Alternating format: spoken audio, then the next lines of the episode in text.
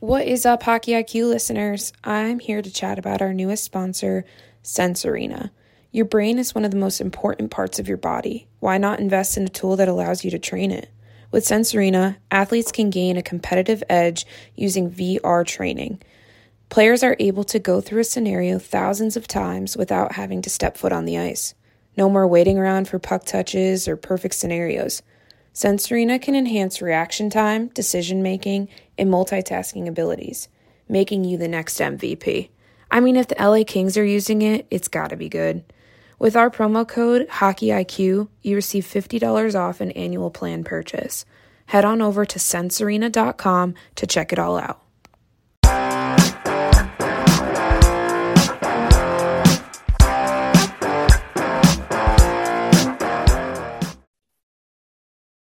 On the Hockey IQ podcast today, we bring on the man, the myth, the legend, David Laszlo, uh, who probably appreciates that comment. It's been a while since we've probably had that uh, comment. Yeah. So in in Finnish, uh, legendary was uh, was used a couple times uh, eight or ten years ago by a couple of my classmates. So that was kind of fun, mostly because of the gray hair, but that's beside the point.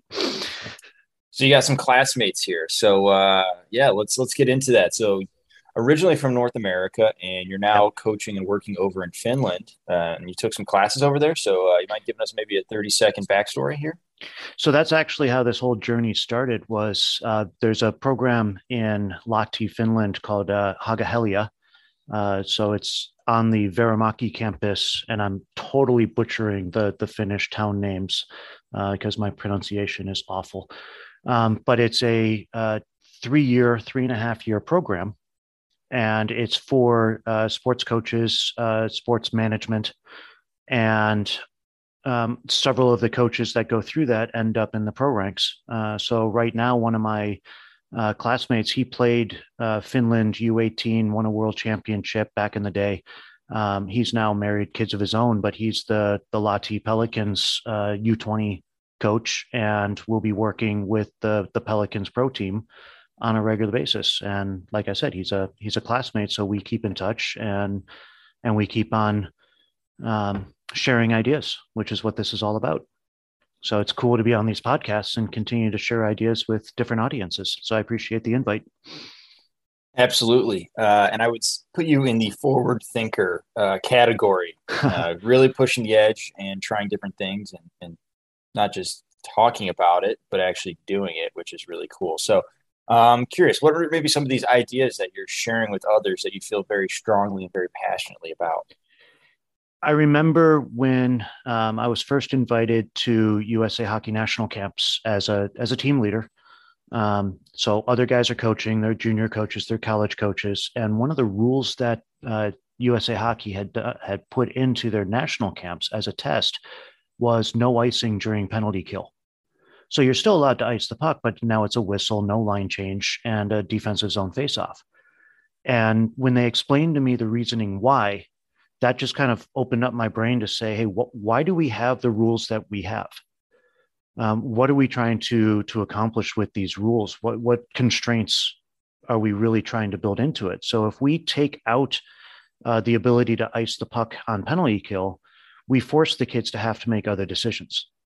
And again, I'm I'm in a desperate situation. I'm trapped in my own zone for 30 or 40 seconds. Yeah, I'm going to ice the puck and try and get get some some wind in my lungs.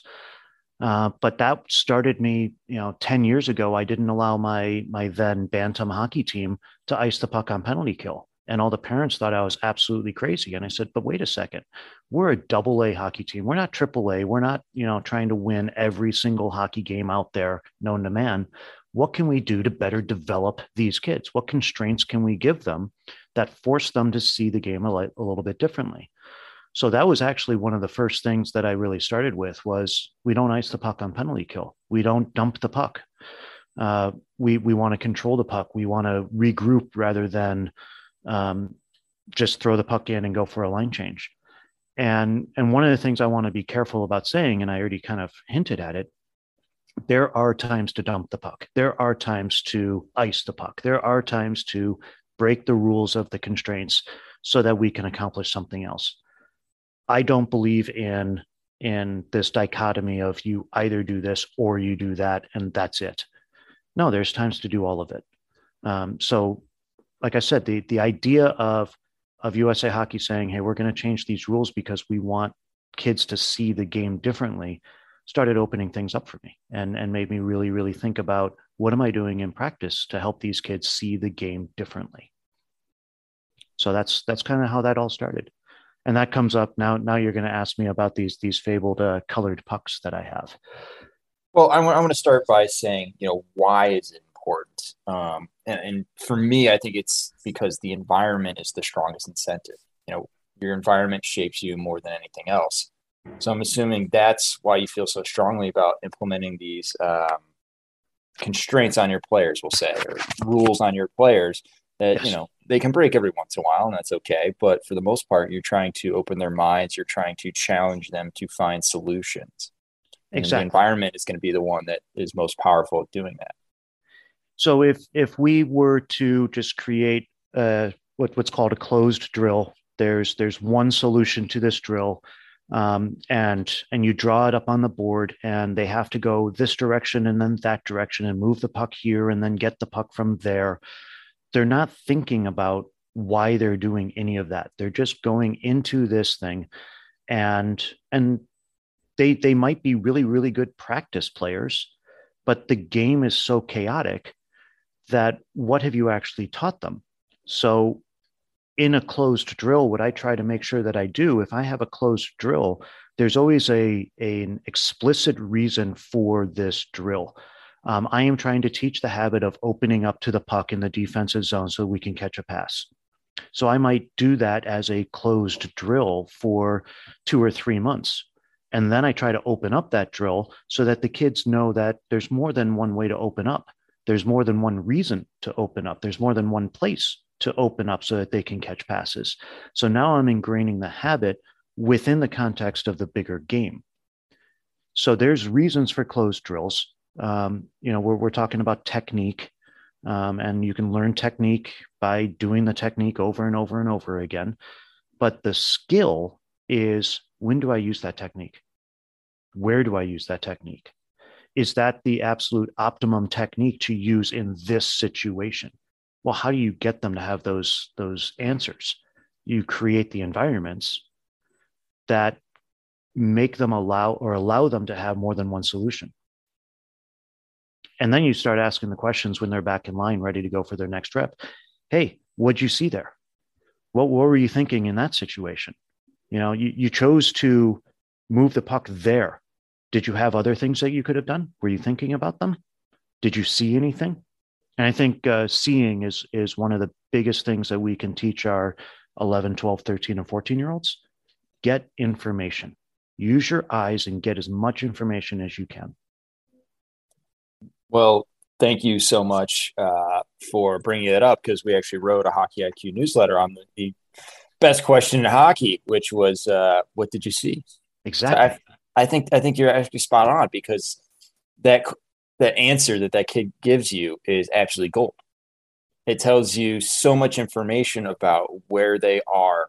You know, because yes. we, we all these coaches, and you know, I'm guilty of everything in the rule book. I just hopefully have uh, moved on it faster than others. Um, you know, is trying to understand where they are, not where you want them to be or where you think they are. Like you truly need to understand where they are in the process. Is it because they didn't take yeah. a look? Their body orientation to the play was off. They saw it, but they didn't have the depth of knowledge. Did they see it? It was just poor execution. Okay, maybe it's a technique we need to work exactly. on, where that may be. So I, I think that's the key. Um, I mean, you just skipped over a lot of good stuff that we should probably dig into at some point, but I would love to continue down this track of just like the power of question asking, the power of trying to understand the player where they are so we can best help them to that next step. And and we're actually talking about where they are on multiple levels. We can go right down to the physical level. You were here on the ice. I was way over there watching this. I wasn't where you were so when you ask them what they see, it's an honest question because you're you're asking them, I don't know the answer to this because I was way over there. And during a game, I was way over there standing on a bench. I wasn't even on the ice. So I have a completely different perspective on this. You were in the game. You had pressure. You had, you know, the referee happened to be standing in that location, which we don't practice. How often do we practice where the referee is going to stand? You know, and how many times do the referees, quote, get in the way? Well, they're never in the way because they're part of the ice surface. We just never put that constraint in there into a practice situation to say, you know, you have to skate around me. I'm part of the ice surface. I'm going to stand here and call whether that's a goal or no goal. So you want me to move, I'm going to miss that call.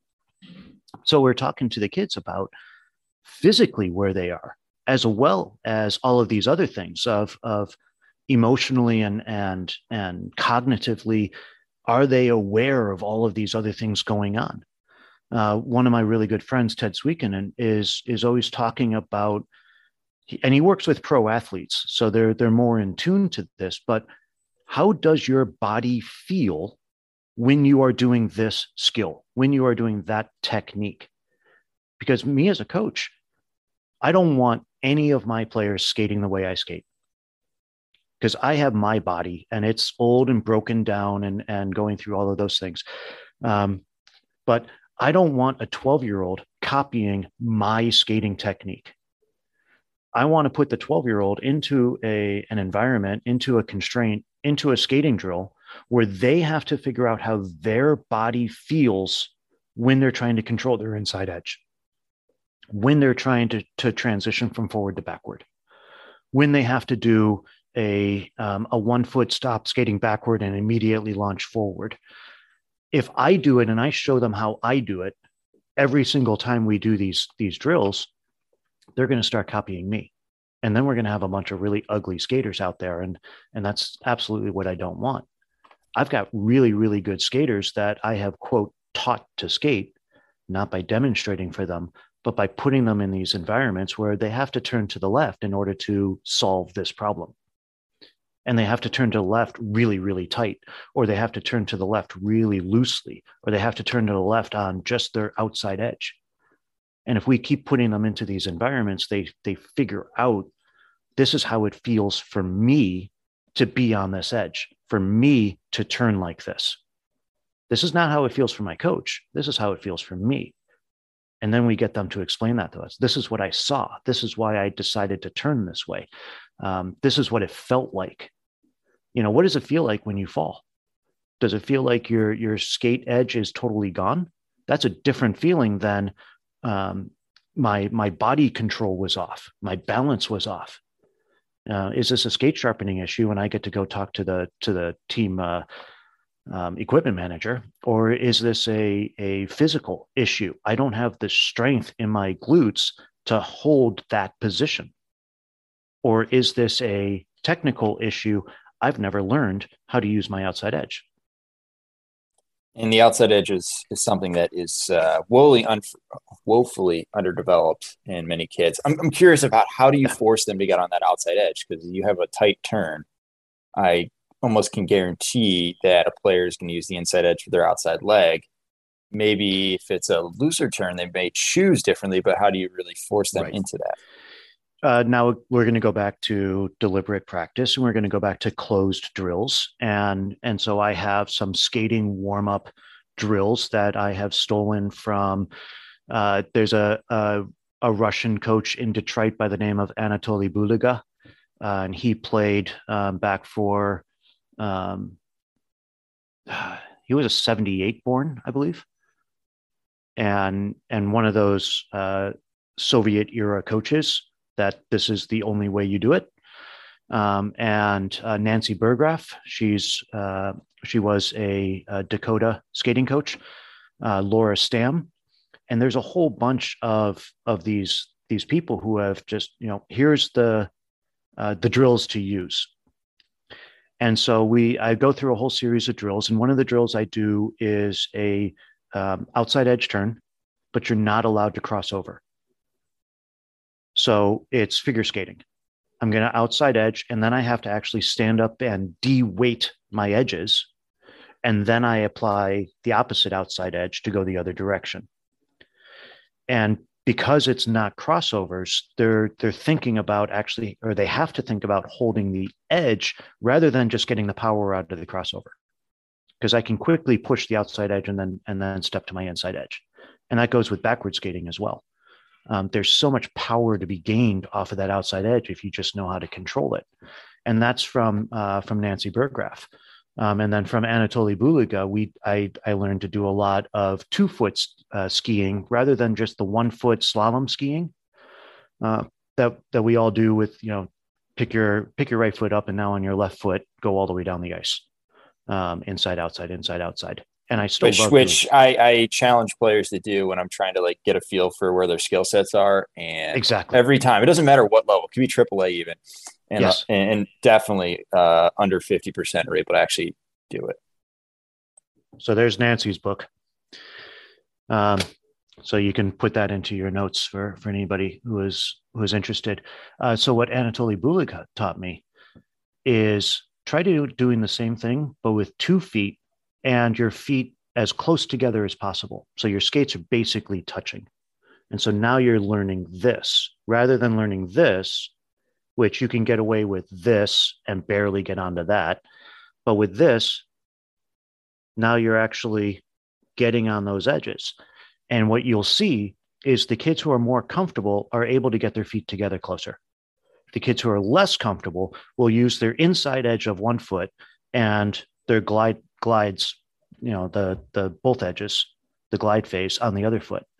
So the more you can get them to get their feet together, the more they have to tip over and then we'll actually jump. And so I'm going uh, two feet on, you know, on my right side. I jump in the air and I have to land two feet on my left side. Well, now I have to land on my outside edge. And and again, this is all figure skating type of things. Um, I, I talk with my boss here about you know what is power skating. It's just a term that was was created by by people like Laura Stamm and Nancy and, and Robbie Glantz and, and really good skating coaches to, to say, look, it's, it's a little bit more than technical skating. And it's definitely not figure skating, even though Laura is famous for wearing her figure skates on the ice and teaching guys how to skate. Uh, Shmushkin up in Toronto, great Russian figure skating coach who taught a lot of hockey players how to skate. Um, but it's really fascinating to put them into these situations where they have to get onto that edge. Uh, and then they feel comfortable doing it. And the more comfortable they do it, the more likely it's going to happen in game situations. So now we have to figure out how to put those game situations into practice that force them onto that outside edge or that force them onto um, pivoting and and holding that edge really really nicely. And I, I think the key that we've been talking about is yes, there's a technique to it, but as you mentioned, it's very personalized to what works for you and your body and how it currently is at, or maybe you do need some serious gym work to help reprogram that. Like I had a player one year and I'm yeah. like, this is just your your body just does not move correctly. Like we exactly. need like basically a year of off ice just to get you to a point where okay, now we can start attacking other issues and truly make you into hockey players. So like I'm like your your development may not go very linear. Like you need a basically a full year of training. Exactly. So he did it and he actually did the work. And I was so excited to get him the next year. And then he just thought that because he did that, um, that it, boom, everything was going to be solved and he was going to be a wonderful hockey player and take over the world. Exactly. That wasn't that wasn't to be the case. So I, apparently, I did a terrible job of explaining how long this process truly was. But for that moment, he became a better athlete. And isn't that one hundred percent? Yeah. So so now when he gets to be my age, you know, he's he doesn't have these issues or those issues because you taught him how to be a better athlete, which is going to last longer than teaching them how to be a better hockey player. So so you know, cheers to you for for recognizing that there was a movement issue, there was a, a, a strength issue, a coordination issue, rather than just a hockey issue. Because a lot of hockey coaches would just say, "Oh, we're going to work on skating more." yeah, that was that was not the issue. It was not the skating technique. but um, I, going going back to that, like the idea of feel learning, like I, I think that I, I see a lot of hockey people out there. Like I don't want to name names because some of them are very much out there in the public eye. But it's you know you you move your hand just a little bit really hard, like that's the key. I'm like, well, that's great, and maybe you like say that, but you keep going back to the well year after year, and I've seen your work from 20 years ago, and it's pretty much the same as it is today. Like there are some some truths, but the same point, like at what point should you evolve beyond here's how the technique should operate to how can we make this feel to the athlete?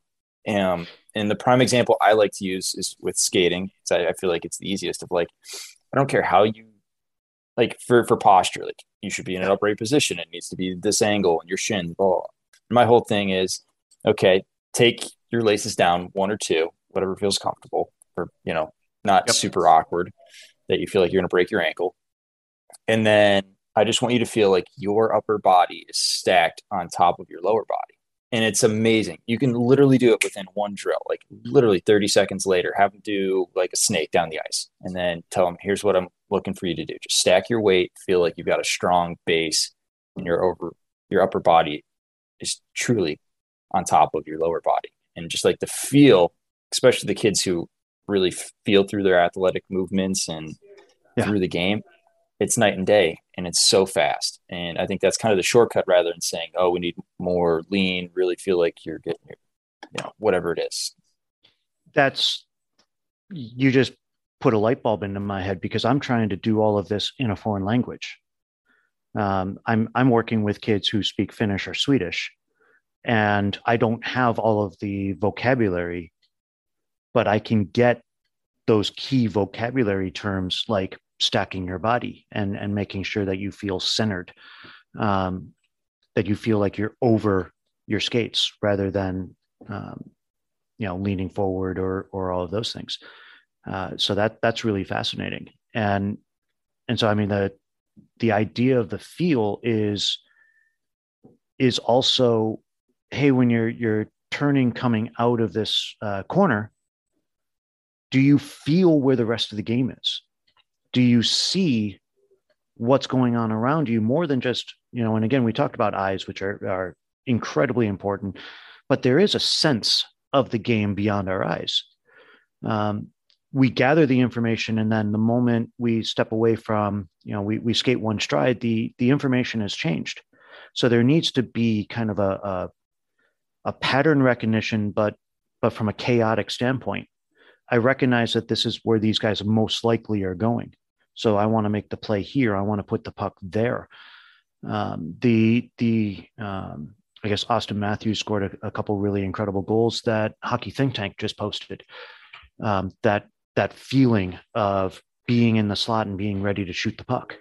How do you develop that in these kids? How do you put them into these situations where um, I need to know when I'm off balance, how to quickly or, or not in perfect balance for this shot, how to quickly get the shot off anyway. Uh, so it's it's figuring out the analogies. It's figuring out, and that's what's great about stacking. Stacking is an analogy. Um, you know i'm thinking about boxes and i'm like okay well my my shins are a box and my my thighs are a box and my glutes are kind of this connecting box between my thighs and my stomach. Uh, so my core is a box. How do i stack all of these boxes so that i have a good weight distribution so that i feel powerful on the ice? Well that puts an image into my head and it's the same image i want to give the kids when we're playing the game also is is how do I give them these these ideas of of the patterns where players are moving to. Um, this is fascinating. We we could dive down six rabbit holes on this one.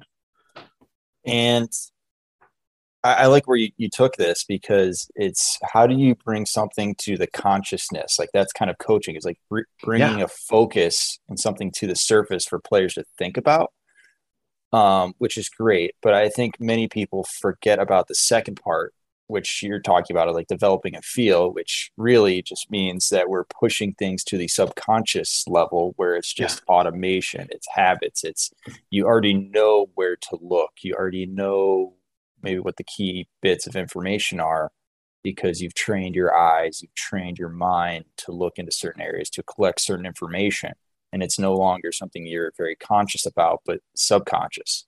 It's like i think that in itself is, is a fascinating idea of how do we sink things back down once we bubble them up. I've uh, the the program where i work we have what we call a talent group and and it's basically it's an it's an invite only uh, multi-age group practice once a week, um, and and we invite kids from U13 to U15. Um, so that's 14U, 13U, 12U. Is that right? U15 is 14U, I think so. And and when I run some of those practices, the kids actually complain that they have to think too much. Can we do something simple? You you know, and that's actually the you know that that will be the colored puck story. Um, I say it's a compliment, really. It it is.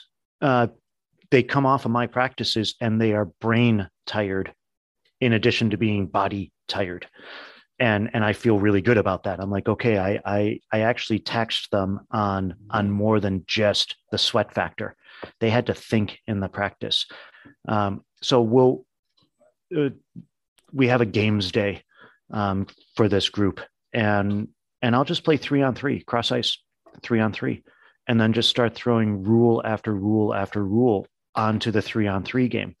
Um, we'll play the Royal Road game so we're playing three on three, and you have to make a pass across the uh, the Royal Road before you can score. Otherwise, it doesn't count. Um, you can still shoot and score. It's just worth zero instead of worth one. Um, then we'll add the the high man game, and so now you have to have one player uh, above the middle of the ice. Um, and then we'll add the high man game and the Royal Road game, and then we'll add the high man game and the Royal Road game, and now it has to be a one timer. Um, and we'll just keep building, building, building, and then um, and this is where the, colored pucks come in. Each of the, the puck's colors is a rule. So whatever color your puck you have, that's the rule of the game. And you can put that in addition to other rules you have, um, or you can just make that its own thing. So when we play the colored pucks game, orange puck flies out there, and orange is uh, 99, Wayne Gretzky, Edmonton Oilers. And you got to set up in Gretzky's office before you can score. And I don't care which player sets up in, in Gretzky's office. I just care that the puck is played out of Gretzky's office. Um, and that's actually one of my little um, uh, idiosyncrasies is when I do games with jokers, I want the jokers to be able to rotate. I don't want it to be one static player who stands behind the goal because that doesn't happen in the game. So we have anybody who can stand behind the goal. There just has to be somebody making a play from behind the goal because that's how Gretzky did it. Um, so they play with the Gretzky puck and they either score, the puck goes out of play, or the goalie freezes it, and I throw in the red puck. Well, the red puck is Washington Capitals. That's Ovechkin. We're going to take one timers. Uh, so the only way you can score with the red puck is if it's off of a one timer. And that includes catch and shoot. As long as you don't stick handle, as long as you don't hold on to the puck and skate with the puck, it counts. So maybe we're playing a regular three on three game and we throw these colored pucks out there. And now the kid shifts from a black puck, which is just regular three on three, to oh no, uh, orange. What does that mean? Oh, uh, oh, we got to go behind the net and we got to set up an offensive play, and that changes the way they have to think about the game. And and then that puck is out, and we throw another black puck in there, and what happens? They make another play from behind the net. Well, there wasn't an orange puck; they didn't have to do it, but they saw that this was a good play to do. So they did it anyway. And again, you can stack these on top of other rules. So we're playing the Royal Road game, and the orange puck goes out there, and the red puck goes out there. Well, it's Royal Road, but it has to be a one timer. So I can't just skate the puck over the Royal Road and then shoot it. I got to set up a one timer. Well, how do you set up a one timer? Is it just the guy who's taking the shot? Does the guy with the puck have any responsibility for setting up a one timer? I got to take that puck into a good passing lane so that that guy over there can skate into it and get the shot off. So it's all of these different levels and levels and levels. And then the kids are looking at me going, Can we just play straight three on three, please? No rules. Just let us play. You're, well, you're making me think too much. And I'm like, You're welcome. Yes, of course you can. Let's go. Yeah. Um, and I, I, would like to just throw it out there to uh, all of the coaches that are listening. Uh, if you decide to contact Mike Benelli and buy some colored pucks in the States here or Canada, yeah. that uh, you shouldn't just start with three different colored pucks and playing three on three with three different rules. You should probably start with one puck and build up the exactly. games. Uh, one, it'll be easier for the kids to remember. Two, it'll be much quicker. You don't have to diagram everything. You just attach the rule to the different puck yep. one at a time. We can all follow along, get a little bit of familiarity, and then we can build to the next complexity rather than uh, just jumping into the complexity. So I'll, I'll, throw that out there, number one. Um, and then the second piece that I really enjoyed what you're doing um, is the vocabulary and how you strategically attach the vocabulary to be memorable. Like yes. red equals capitals, which equals Ovechkin, which equals one timer.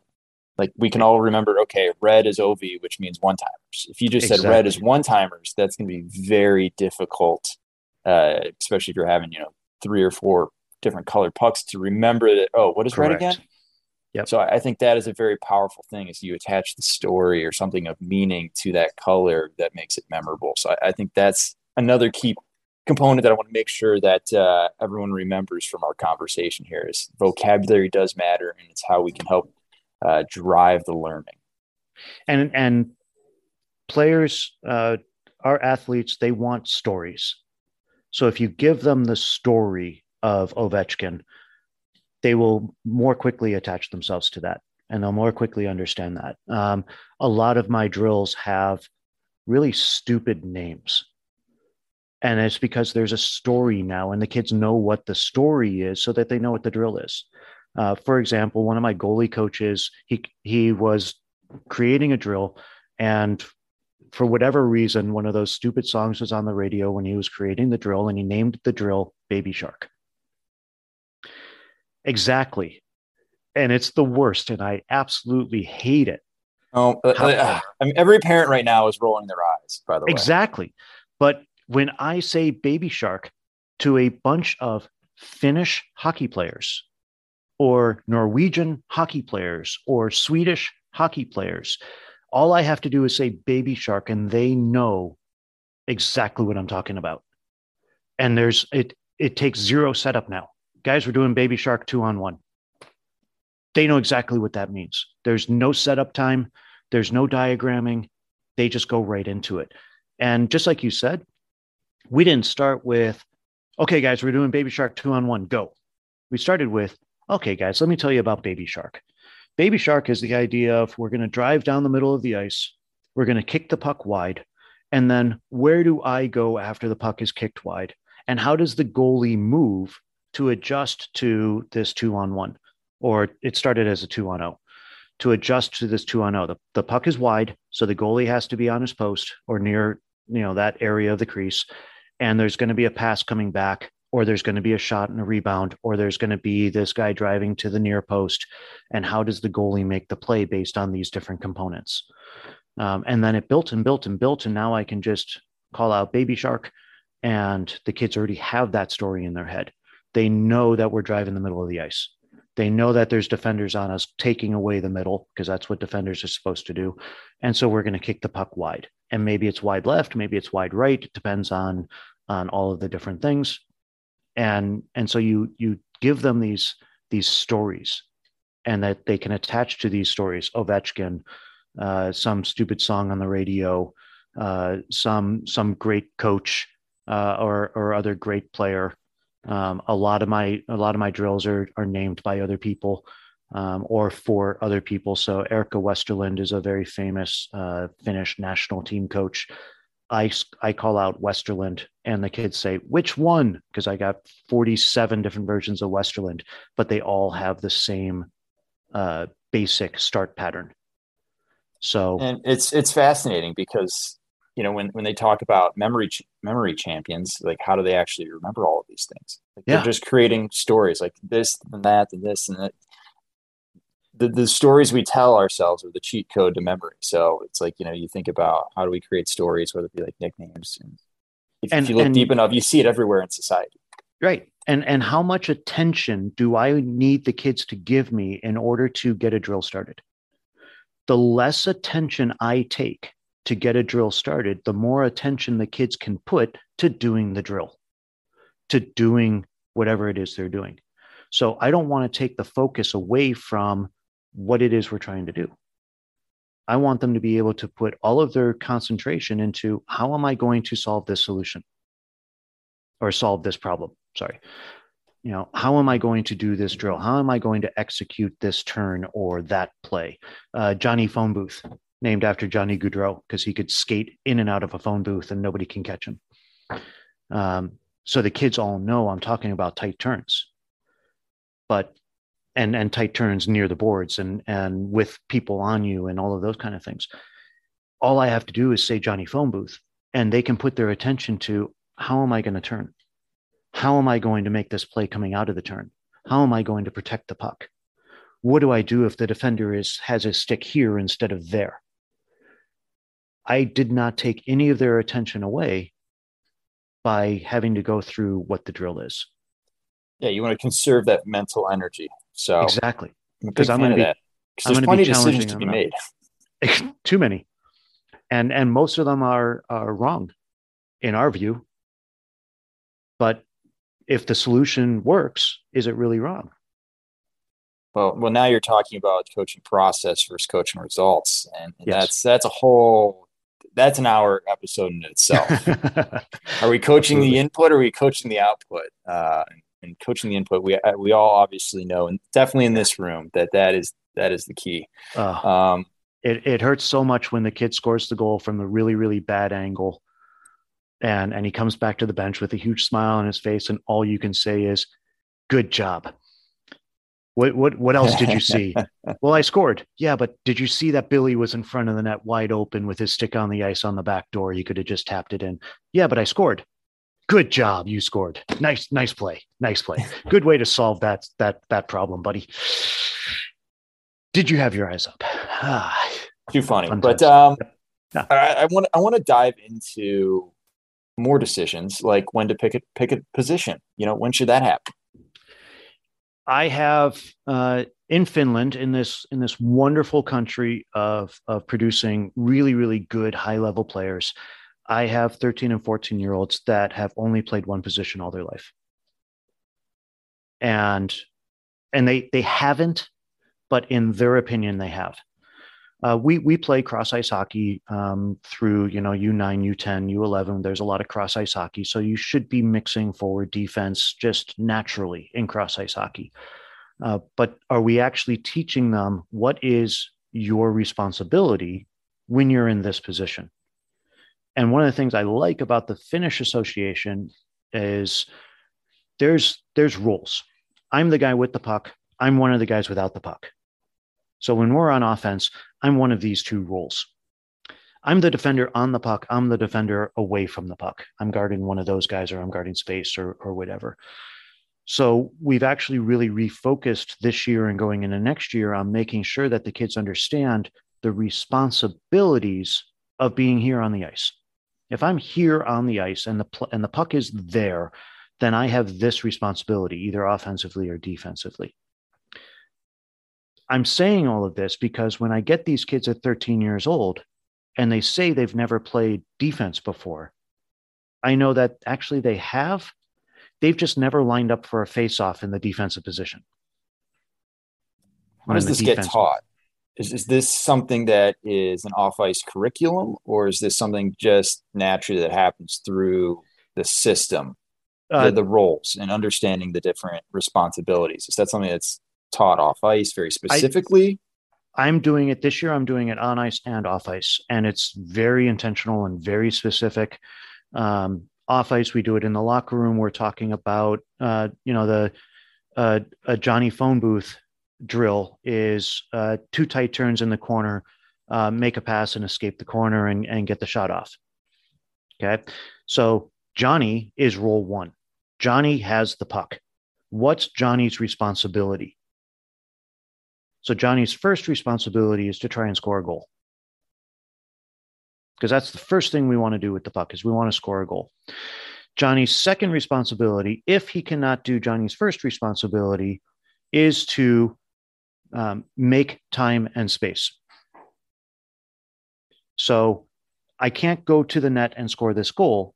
So I'm going to go over to that area and create time and space. And we talk through all of this and we work on this and we and we will stop a drill with a kid and, and pull them out and let the drill go on with other kids and we pull them out and say look you weren't able to get to the net so what do you need to do there well i need to protect the puck and i need to f- create time and space okay good you just repeated my words back to me that i've been saying over and over again what are you creating time and space for?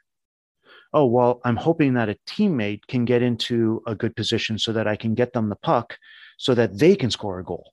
I'm like, ah, now we're processing all of this. Okay, now let's do this in reverse. You're the teammate. Your buddy's in the corner. He can't get to the net. What do you need to do? You're role two. You're the guy without the puck, and we're on offense. What do you need to do? Well, I need to get to a place where I can I can score a goal. Okay, well that's good, but where's the puck? Oh, I need to get to a place where the guy with the puck can get me the puck to so that I can score a goal. Okay, good. Now we're processing all of this. Now we're thinking about this. What if he loses the puck? Oh, well, I need to be ready to play defense. Okay, so if you're below the goal line hoping he can get you the puck, are you ready to play defense? oh, I should be in front of the goal. I should, you know, and then you start creating F1, F2, F3, you create your triangles, you get all your support.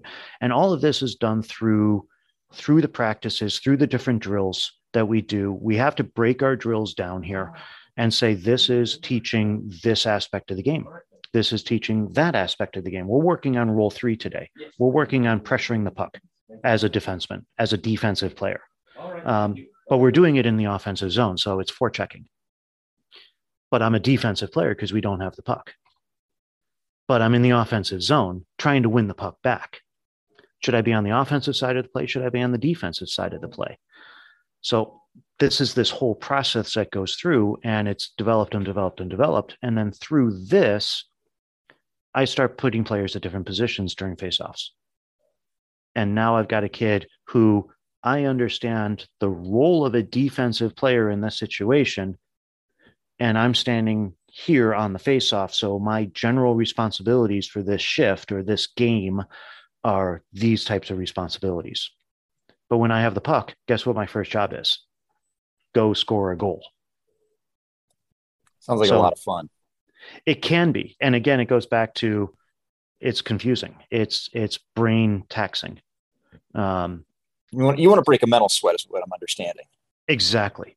And so my uh, my age groups i'm 13 and 14 age groups 12 12 13 14 age groups we work with two players at a time working together and three players at a time working together so f1 and f2 f1 f2 f3 we really i i barely get into f4 and f5 as a group i might talk about um, the defenseman the the weak side defenseman jumping up into the play but I make sure that there's only one or two other players involved in that drill when I do it.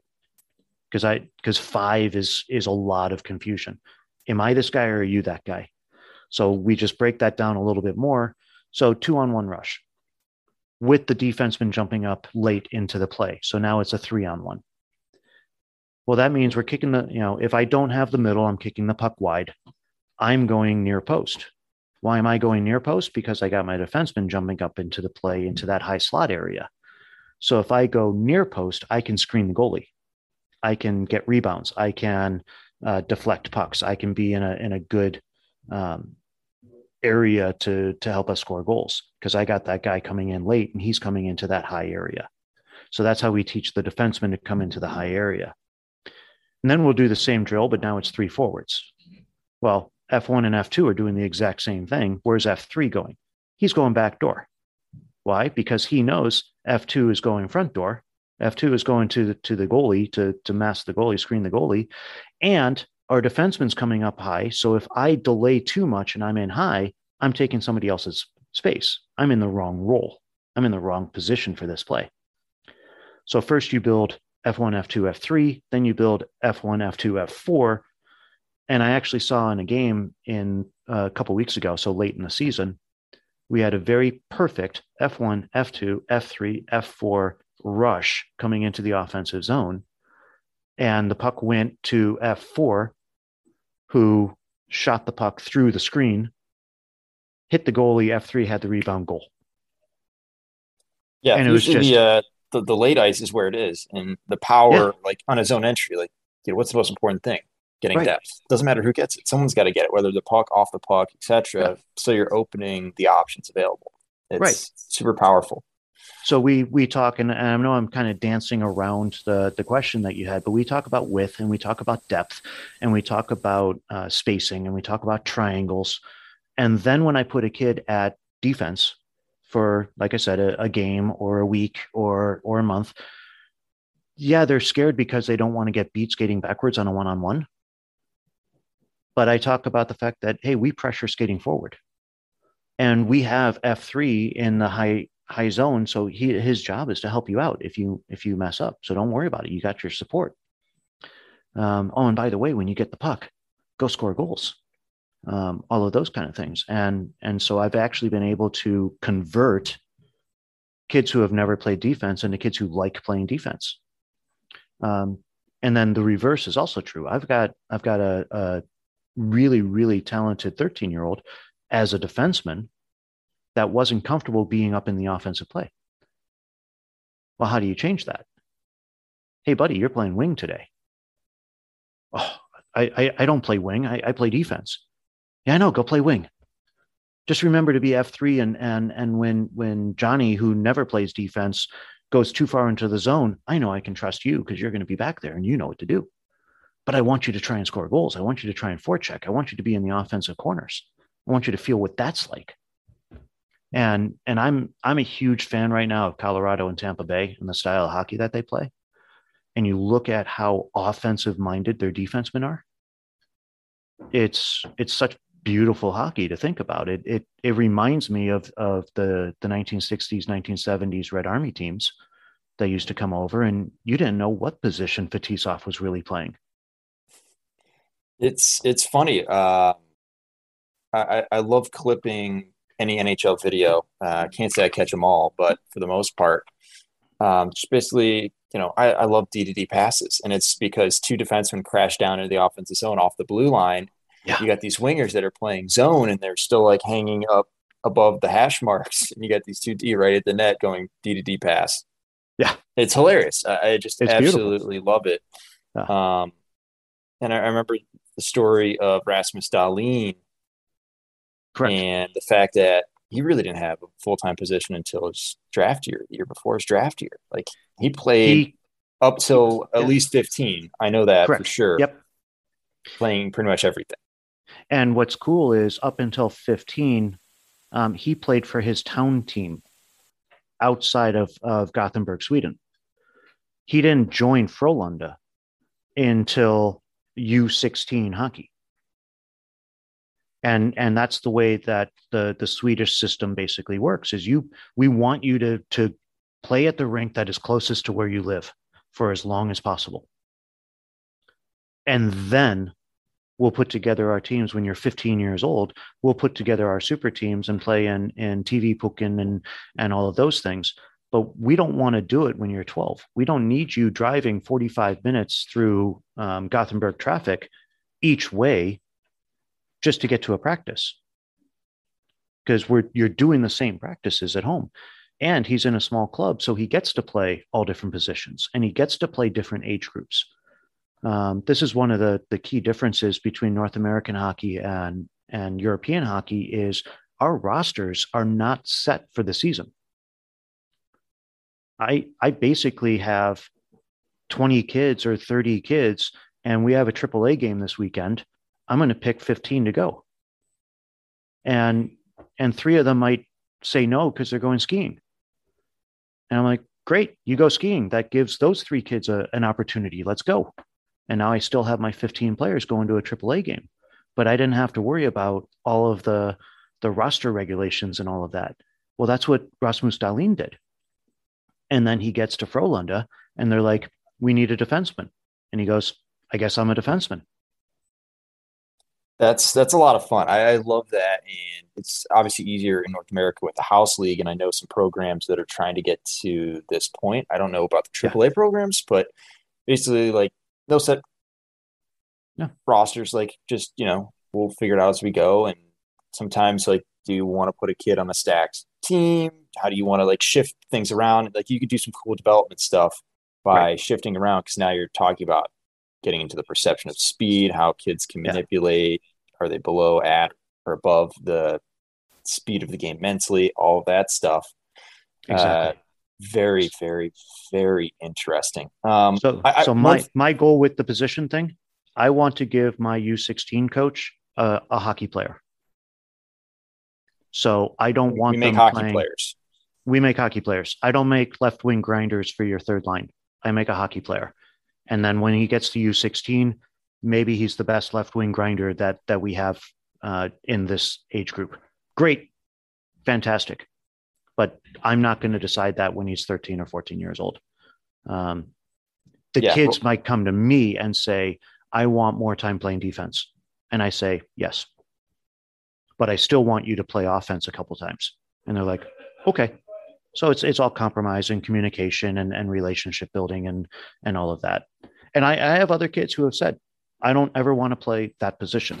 And I say, well, ever is a long time. So I'm going to ask you to do it a couple times, um, but I'm not going to force you to do it every single time just because I know you don't want to. I'm going to ask you to do it a, a couple times, and and hopefully we can work this out. So, yeah, and and role is relative to exactly the situation. So yes, you don't want to pigeonhole a role just because of a certain situation. So I'll, I'll and, throw that out there.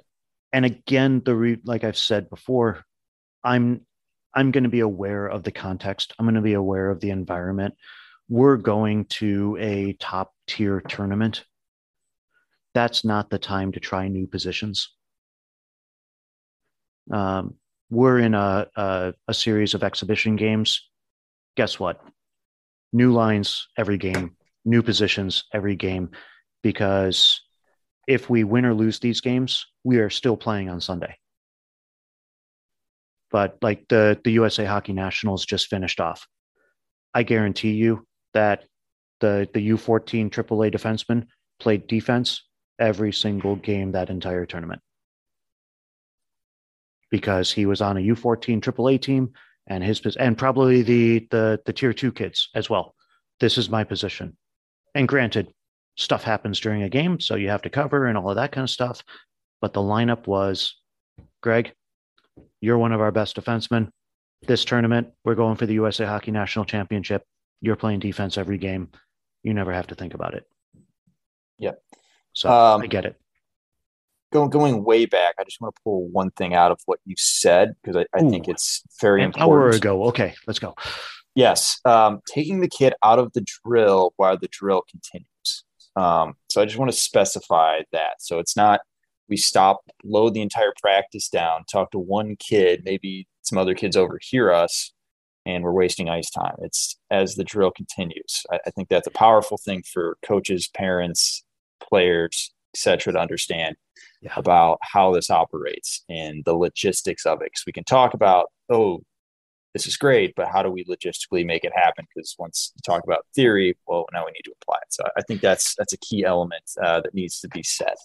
The the biggest mistake that I've caught myself doing in this process is pulling that kid out, but not pulling him away from the space of the drill, because I'm starting to talk about the you know, hey, you're in the slot area when you and I'm standing in the slot area which the next kid in the drill needs to use that slot area to complete the drill. So I have caught myself. This is another big thing that I'm working on is I need to be able to help the kid know the space that I'm talking about without actually occupying that space. Um, so when I when I pull them out, and and we're we're talking, I'm, I'm pulling them a meter away. I'm pulling them three feet away from the line of the repetition of the kids going next, kids going next. And now I have to sit there and I have to point, okay, when you're in that area, what are you seeing? What are we trying to accomplish? What's the what's the solution we're trying to have? Uh, so that's another piece of this whole puzzle is I'm working with an individual finishing an individual rep of an individual drill that he had his solution for that drill, whether it worked or didn't work. He had his solution, and we're trying to dive deep into helping him either come up with different solutions or understand the spacing that he was in. Hey, your solution worked, but it would have worked better if you um, pulled it away by a foot or two or, or a meter or whatever. Um, and so it's it's being aware of the context of the drill and what are we really trying to accomplish in the drill? I have drills that are simply rep drills. I just want you to get rep after rep after rep. Um, they're they're basic um, passing, skating, shooting drills. Uh, like I said, it's a it's a closed drill. I want you to get the feel of pivoting forward, backward while you're catching passes. Question for you. Need, yeah. Should we be doing closed drills during warm ups for games? Oh, thank you for bringing this up. Yes, this was this. Um, here's my out of the box thinking, and I'm going to credit. I, uh, I, feel like you and I are very similar in this thought yes. process. Um, I'm going to credit Kenny Rausch. Uh, was a, a, USA Hockey uh, youth director, um, and more importantly, an ex Hockey IQ podcast guest as well. There you go. Uh, he uh, won a, a, college championship back in the day, and he's he's very active. Um, his wife is very active in lacrosse. Um, they are um, they are challenging thinkers, and I like it. They they've made. He was one of the ones that I talked about with the icing rule, um, just challenging me on on how I'm thinking. So we were talking one day, and he's like, "Why why do we do static uh, I call it the McDonald's drill, the, the golden arches. I skate out of the corner over the top of the circle, catch a pass from the other side, and we just keep looping and looping and looping. Um, and half the passes are missed, and the ones that are caught, the shot is wide, and all that kind of stuff. And he's like, How does that get them ready for games? What is it that we're trying to do? You know, we're trying to get them game ready.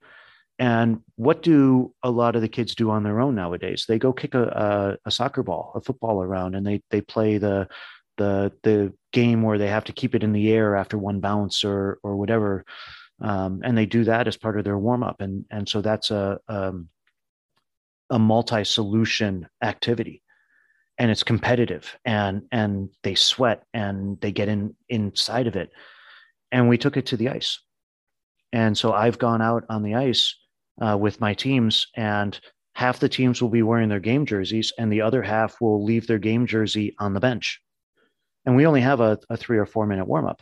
So we have shirts and skins. And we'll play a one goal uh, blue line tag up game of you know three on three or four on four, which works so much better than doing the the three on two regroup uh, static pre-game three on two drill. I can get the regroup in there. I can get the the the tag up. I can get the uh, all of the different things, the line changes, the gapping the, up, whatever, yeah. the gapping up, all of that I can get in that. The passing, the skating, the quick turning, all of that I can get all of that in this three or four minutes of just playing a, a basic three on three or four on four, um, or or games with jokers and passing boards. Um, so you got to pass to that guy who gives it back. Uh, you can get all of that done. And my question is, why not? Why why do we need to just skate around? Um, Finland, it's actually uh, this year has been harder. I, I can't really get any of that done because we get one or two minutes maximum warm up, maybe if the Zamboni gets off on time, if um, all of that stuff, and we might not even get pucks on the ice. Um, so we just everybody just skates around in lollygags. But I try to do some type of competition before we get on the ice to get that that juice going. So yeah, so why not play small games on on the ice before practices or before games? Why not? There's a reason why the NCAA no longer allows two nets for a team for warmups because a college coach, I forget who, I'm trying to remember the name, actually used to do this back, I want to say the 70s or 80s. He'd literally ah. have two nets and they would play small area a small area game before, and then they outlawed it because there's too much of an uproar. Was that University of Minnesota? It may have been. I don't remember. I'm really blanking on it right now, but it was amazing. And I was thinking the same thing. I'm like, if I could do that, I would 100% put out there two nets, throw on a constraint of the day, yep. and do that for five ten minutes. When when I was in Norway, I was actually um, friendly with, uh, very friendly with the the rink people and the Zamboni drivers, and I was able to do that um, two or three times, where I had two nets pregame on on my side of the ice, and the other team was like, "What are you guys doing?" It's like we're playing a little game here. so excellent. It's a lot of fun. Um, I love the rondo personally. That's that's my favorite game to use. Uh, I know yes. skating's not there, but I feel like every other element is in that game. Um, and the deception, the mind yeah. gets going. So I'd rather break a mental sweat in warm ups than anything else. Like you're gonna get hit, and you'll get the physical warm up, but I really want to get the brain going, decision making. And you can you can modify your rondos so that there is more skating, there is movement, um, depending on what what version of your rondo you're doing. So yeah, I always try to give the goalie time. So like I, I do like the old Montreal only with rondos. So instead of passing circles, we're doing rondos. We'll let the goalie get used to his crease and crease movements. Some yep. guys aren't interested in that and they just want to feel a puck. They can hang out in the neutral zone. But exactly, you know, like you said, giving autonomy, allowing them to yeah. do things, but really try to break a mental sweat more than anything. Yep. And and that autonomy is is huge nowadays. These these kids we're in a uh, an era right now where there's not enough autonomy given to our children um, for whatever reason there's it's, there's absolutely important reasons why why our society has moved this way but i think it's it's also detrimental to our kids i i coach a lot of high school and college kids and i will say i don't know what to call it sometimes i want to call it overprotectionism Okay. Um, don't do it's rather than explaining the why. It's like don't do this, don't do that. So all these kids have the I can't do this, I can't do that stuck in Correct. their mind, and it creates yeah. a lot of problems down the road uh, yeah. that are very hard to solve. Rather than the kids that are like, oh, I just run out in the street and play with my friends. Yeah. Yeah, not exactly looked up, up upon uh, nowadays, but that was completely the norm uh, a mere 30 years ago. And and I'm watching uh, TikToks of of proud parents saying my my 19 year old's first time calling to make an appointment at the doctor's office, and I'm like, you're proud of this? As and and you can hear the parent coaching this 19 year old through answering all the questions the doctor has like what what day is best because the 19 year old's like ah. what do you mean what day is best and the mom's like, well, you work on Tuesdays and Wednesdays, so not Tuesdays and Wednesdays. And I'm like, oh my God. And, you know, 13 year olds, this is the first time a, a 13, my, my 13 year old has gone into the store and, and, and, you know, ordered his own fast food. Now, granted, I'm, I'm generalizing because I know that there's uh, specific things to be proud of when um, depending on the the type of child you have the the situation your child is in. Um, so i want to be careful what i'm saying. I'm i'm grossly generalizing but i'm just shaking my head. And i and i must say i love the videos when you when you give the kid the the rotary phone and ask him to make a phone call and they have no idea. And i'm like okay that's where technology has gone. That's funny. So i always laugh yeah. i'm like humans are the exact same. It's just a matter of what technology they've been given. Yeah. Like, the kids today act the exact same as kids many years ago. They have more technology at their fingertips. Yep. And and I feel like I'm the the old person that I no longer know how to set the VCR clock. It's like okay, it, some kid throws me some some app and they're like, "See what this can do," and I'm like, "I have no idea what you're doing. How are you doing that? How yeah, are you? You know, sor- sorcery over here." Exactly. But, oh, oh but, you you you kids and your your high high technology. So it's good. Yes. So I will. Uh, I guess I'm gonna. Hope, I mean, we could go on for so much longer, but I, I think yep. we need to end it at some point, and I think this might be a good spot. Uh, this I'm is gonna, good. I'm going to say one little thing, and then I'll give you two minutes to say anything you want. But I would just uh, encourage more autonomy within kids, uh, whether it be coaching, parenting, et cetera, et cetera. Uh, earlier, a lot of times is better, um, especially if you do it in a controlled environment before I have yeah. to get the kids college and have to literally teach them how to become a human being uh, would be much appreciated on my end. But yeah. nonetheless, uh, more autonomy uh, is better. Teach these kids to call the doctor at age 17 and coach them through then rather than at age 19 when they're out of the house and they're calling the, you every two seconds. The easiest way to do that is to give them choices. And the easiest choices are the either or choices, meaning, guys, we're going to play a small game today. Do you want to play the Royal Road game or do you want to play the High Man game? And that is the start of this autonomy because they feel, hey, I made this decision. Well, guys, coaches, they didn't really make a decision. You were playing a game. You just gave them the choice of how are we, you know, what are the rules of this game? What are the constraints we're going to use? And you build them up that way. And and that's so important that that they feel like they have ownership of this stuff because it's their game. We're just there as guides. We're just there as as as helping them understand a, a an adult level of this kid's game. So when they get to be college players, we want them to have this ability to make these decisions. Well, how do we do that unless we give them decisions that they're allowed to make? Uh, I like that. You know, you just gave me an idea. If I ever create a hockey company, uh, I really screwed up my naming now. Now, now I think about it, it's going to be Sherpa Hockey. Oh, nice. The guide. The yes. guide. I like that. Um, taking you to the highest levels. It's not always Sweet. about the highest levels, but uh, there's there's more. I mean, Chris Chelios is playing men's league these days. I hear so. Apparently, you cannot play at the highest level forever. Everybody, everybody retires into the beer leagues. So, absolutely. Yeah. So, Dave, thank you so much for coming on. Uh, absolutely, thank you for having you me. Want to talk about?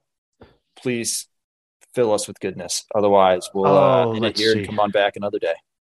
Nice. Well, the the thing that I will uh, that I will say to all the coaches, the the best thing that has happened to me is I had other coaches open my eyes to different ways of thinking, um, different ideas coming in. Um, if we are always surrounding ourselves by people who think the same way that we think, then we will never grow in our thinking. Um, so I try to follow as many divergent thinkers as I possibly can because uh, I never know where I'm going to get ideas from, whether it be, um, you know, following Kenny Rausch and, and getting ideas from him on on how hockey can be done, or uh, Mike Boyle with strength and conditioning, um, or uh, Nancy Burgraff with her skating versus Laura Stamm with her skating versus Anatoly Buliga, completely different things. And and when you when you listen to all of these people and you start creating your own ideas from that, that's where the magic happens. Uh, so when when you see a drill, don't just do the drill, do the reason behind the drill, because maybe the drill is wrong for the reason that you want, but the drill is a really cool drill um, you know, the game is the the colored pucks. Nobody says that orange has to be Gretzky for you. Orange can be anything you want orange to be. Um, it just happened to make sense for me and what I'm trying to teach. Um, so take my ideas, take you know, take the ideas that are coming from uh, Hockey IQ, take the ideas that are coming from uh, Ted Sweekenen, and make them your own. But make sure you're open to taking all of these ideas. Um, the the worst thing that I've ever done is not listened to somebody. Everyone's an example, good or bad. Uh, I have my bad. anti-coach up in Cleveland uh, that I do the exact opposite of whatever he's doing. He's, he's, he's, a, that... he's, he's a fine, kind young gentleman. Uh, yeah. Maybe not young, but an old, older, young, kind gentleman. And uh, yeah, I, I, I have my anti-mentor. But that's an inspiration. It's a it's a de-inspiration but it's an inspiration it's, it's challenging you to to see what you can do differently and better which i love. I'm i'm the same way. So just make sure you listen to him so you know where where his ideas are so that when you do go the opposite direction you know what you're basing it on. Yes That's everyone's fantastic. a learning opportunity. Exactly exactly i might not agree with you but i will listen to you most of the time i try I'm still I'm still a learning in progress person too. Uh, but this has been great. As Thank we always so are. much for exactly. Thank you so much for having me on. I, I'm going to look forward to listening to to myself talk and and when you get this posted. yeah, no, I really appreciate you coming on. Uh, you're definitely a, someone who thinks outside of the box and in the uh, correct direction. As I say, it's uh, the vector uh, from Despicable Me. It's direction nice. and magnitude. Like so uh, thank you again for coming on. Really appreciate you taking the time here. And I know you got to run to the rink, so or you're probably already at the rink, but have to get on the exactly. ice surface. So uh, thanks for again Great. taking the time. I know it's not easy to connect when uh, I'm in North America, you're over in Finland, and the large, large time change. Exactly. Great. Thanks. Take care.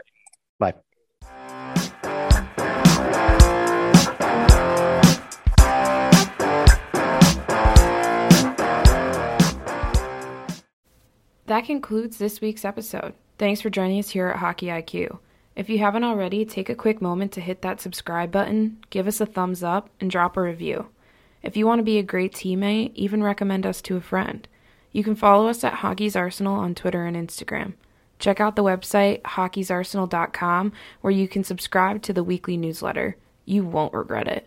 Catch your buttes here next week for a brand new episode.